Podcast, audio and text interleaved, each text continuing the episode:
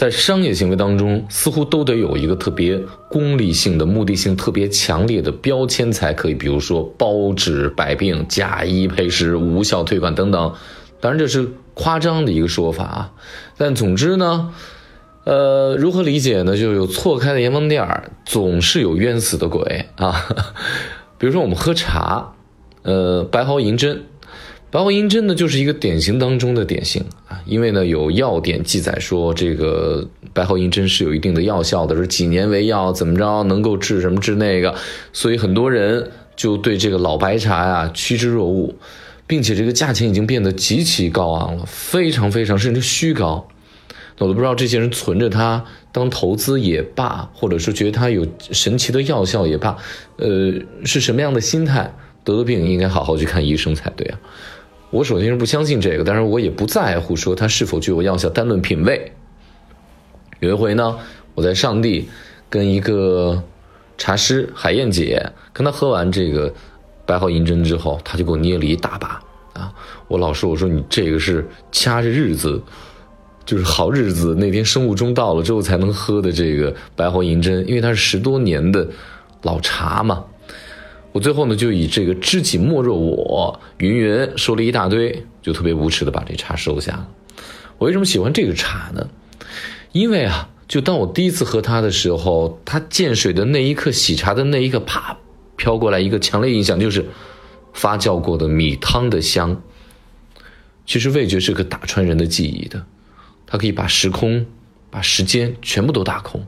时间地点全部就跟那个电影蒙太奇一样，唰一下就跟摁了一个按钮，啪，你回去了，我回到过去了，我回到我小的时候外婆家旁边的一个杨家醋坊，在十五岁之前，我们家都是认认真真的让我每周每周去打醋的，我妈每次都是让我用一个。如果有八零后的人有印象，打过吊瓶就知道那种玻璃的盐生理盐水的瓶子，一个是五百毫升，就是一斤。那醋刚好是一斤一块钱，谁都做不了假，因为那个刻度非常的明确。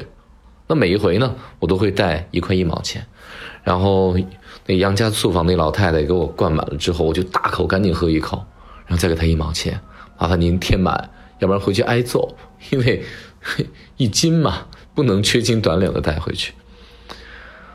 然后老太太告诉我说：“哎，我他们家孩子特讨厌家里面有这个醋的味道，竟然有人会喜欢闻这个，还有喝这个醋的这种香的气息，他觉得特别奇特。他说这样，只要你以后路过啊，管你打不打醋，你要想喝醋，碰见我，免费赏你一口喝。我脸皮薄啊，没好意思去啊。”等过了很多年，我突然有一天，我觉得，哎，我忍不了，我今天必须喝醋，我要再去找那老太太的时候，老太太去世了。当然，后来等我再去打醋的时候，当年那个好醋也没了。我后来长大了，我才知道，吃醋是一门学问。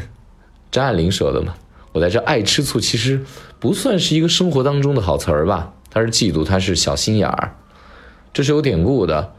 唐朝李世民他有一个宰相叫房玄龄啊，李世民说：“你给你纳个妾啊，漂亮姑娘随便挑。”结果这房玄龄的老婆特别强悍，他说：“你要敢纳妾，我就去死。”李世民说：“那好，成全你，毒酒一杯，赏给你。”没想到房玄龄老婆啪一饮而尽，结果怎么着？那个里面实际上是一杯醋，后来就不了了之了纳妾这事儿。但是呢，留下了一个爱吃醋的名声。从此之后，爱吃醋变成了女人的一个专利。林徽因和冰心，大伙都知道啊。但是你大家不知道，她们原来都是好闺蜜，她们俩关系特别好。后来呢，因为一篇文章和一壶醋，她们俩撕逼了。冰心呢，曾经发过一篇文章，叫《太太的客厅》，抨击的是林徽因生活太资产阶级了。当时呢，可能国家也是。是吧？国家兴亡，匹夫有责之科。他竟然还过着这种小资产阶级的生活，然后约着一帮朋友到他们家的后院然后每周呢喝咖啡，然后聊一些有的没的。这个时候呢，林徽因啊，她正在山西考古，然后林徽因从这个山西回来，林徽因觉得这个其中的原因并不是因为她太资产阶级了，是因为。他的身边呀，围绕着像梁思成啊等等一些这种各大才子，就围绕他身边。最起码当时最有名的三四个才子在他身边吧。他认为冰心在嫉妒，于是他就把从山西带回来的宁化府的老陈醋，直接端一大壶就送给冰心了。这一壶醋，还有一篇文章，让两个人从此老死不相往来。后来到了。西南联大时期的时候，在云南，他们俩据说住了就隔了一两条街。那逃难时期嘛，那一条街能有多长？那一条街能有多宽呀？可是没有交集，也没有什么记载，他们俩曾经交集过，在西南联大的日子里。其实说到这儿呢，我就想起来，我昨天的时候跟我一朋友喝咖啡，那我就劝他，我就说，哎，你感受一下这个手冲的啊。咱们从酸度、从苦度、从油度、从香度，感受这个适合的温度萃取咖啡的奇妙。我还告诉他说：“我说你喝咖啡啊，喝手冲的，你去店里面不要看哪种豆子，不要看哪种价钱贵与便宜，你就告诉他哪个豆子是刚刚到的最新鲜，你就喝它。它单宁给你带来的那个咖啡的那种清晰清香，包括酸度，它能萃取出来的层次感会更最强。”然后我就哒哒哒哒哒跟他喝了一一通。啊，他就告诉我说：“他说，哎，并没有喝出每天早上起来雀巢速溶咖啡来的那种直接的香和那种直接的嘴瘾。”然后给我讲了一大套理论。他说：“他这才正常人，正常人的审美，正常人的味觉，正常人的生活方式。因为他成功啊，他有钱啊，他年长啊，他是著名的投资人啊。”是吧？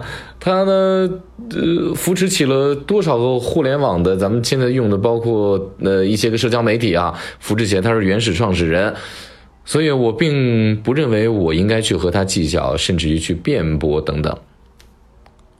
那我想我要给他说，我说，哎，这白毫银针让我想起我小时候去醋坊喝醋的那感觉。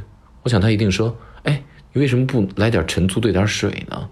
这不更直接吗？其实我觉得，读书也罢，饮食也罢，学习也罢，说白了，它实际是一个在获取经验的过程。那获取经验越多，你就会有一个直观的感受，就是如履薄冰。为什么？因为，你越来越担忧了，你越来越担忧自己所认知的东西，自己所表达的东西，自己所向他人、向这个世界传递的东西，是不是太浅薄了？有没有可能是错的？因为你知道天外有天嘛，你也会改掉那种坐井观天的习气，获取更多的经验，实际上为了让我们更加宽广，而并不是让我们变得更加狭隘。但是，我们常常在学习、在读书的时候，我们不是为了全盘接受这一整套理论，而我们只是愿意在这个书里面获取一段我们之前所认知的东西，对应上来。你看，是不是？是吧？与我心有戚戚焉。你看，君子或者说英雄所见略同。哎，这也就是我为什么特别拒绝这种互联网的碎片化信息。我不关注什么公众号啊，我连微博都停播呀。我也不太去看什么网络上发的那种特别耸人听闻的新闻呀，等等等等等等。因为我觉得这可能就是断章取义。嗯，就比如我跟我那朋友。在喝咖啡的时候，我们也聊到了这个官场，他非常悲观，他觉得啊，贪官都是贪官，都是贪官。但是，如果你真正的通读历史之后，你纵横捭阖，你会发现，当然每个时代古今中外都少不了很多贪官，但是哪个时代也都不缺清官呢，对吗？那这得看你用你的生命经验去贴合什么。如果你用你的生命经验去贴合。有有多少贪官在历史上的时候，你满眼看到的都是这些。抬头有蓝天白云，低头当然有污秽泥垢。那你是抬头还是低头呢？毕竟万物无外于心嘛。你看到的世界，皆是你想的世界。你说在理儿吗？感谢各位收听《非是不可》，我是韩飞。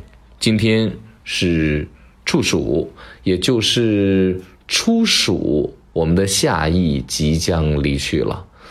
我今天听了一首歌，特别的好，叫做《The Last Summer》，《The Rose of Last Summer》，就是夏日最后里的玫瑰，讲的是一个女的，最美的年华即将逝去的时候，就如犹如夏日里的玫瑰，马上要凋零了。但是她依然非常坚强、认真的绽放着，在等待他的真爱，在等待爱他的那个人出现。如果你喜欢我，如果你觉得我就是你遇到的夏日里的那个玫瑰，那就可以转发给更多的人。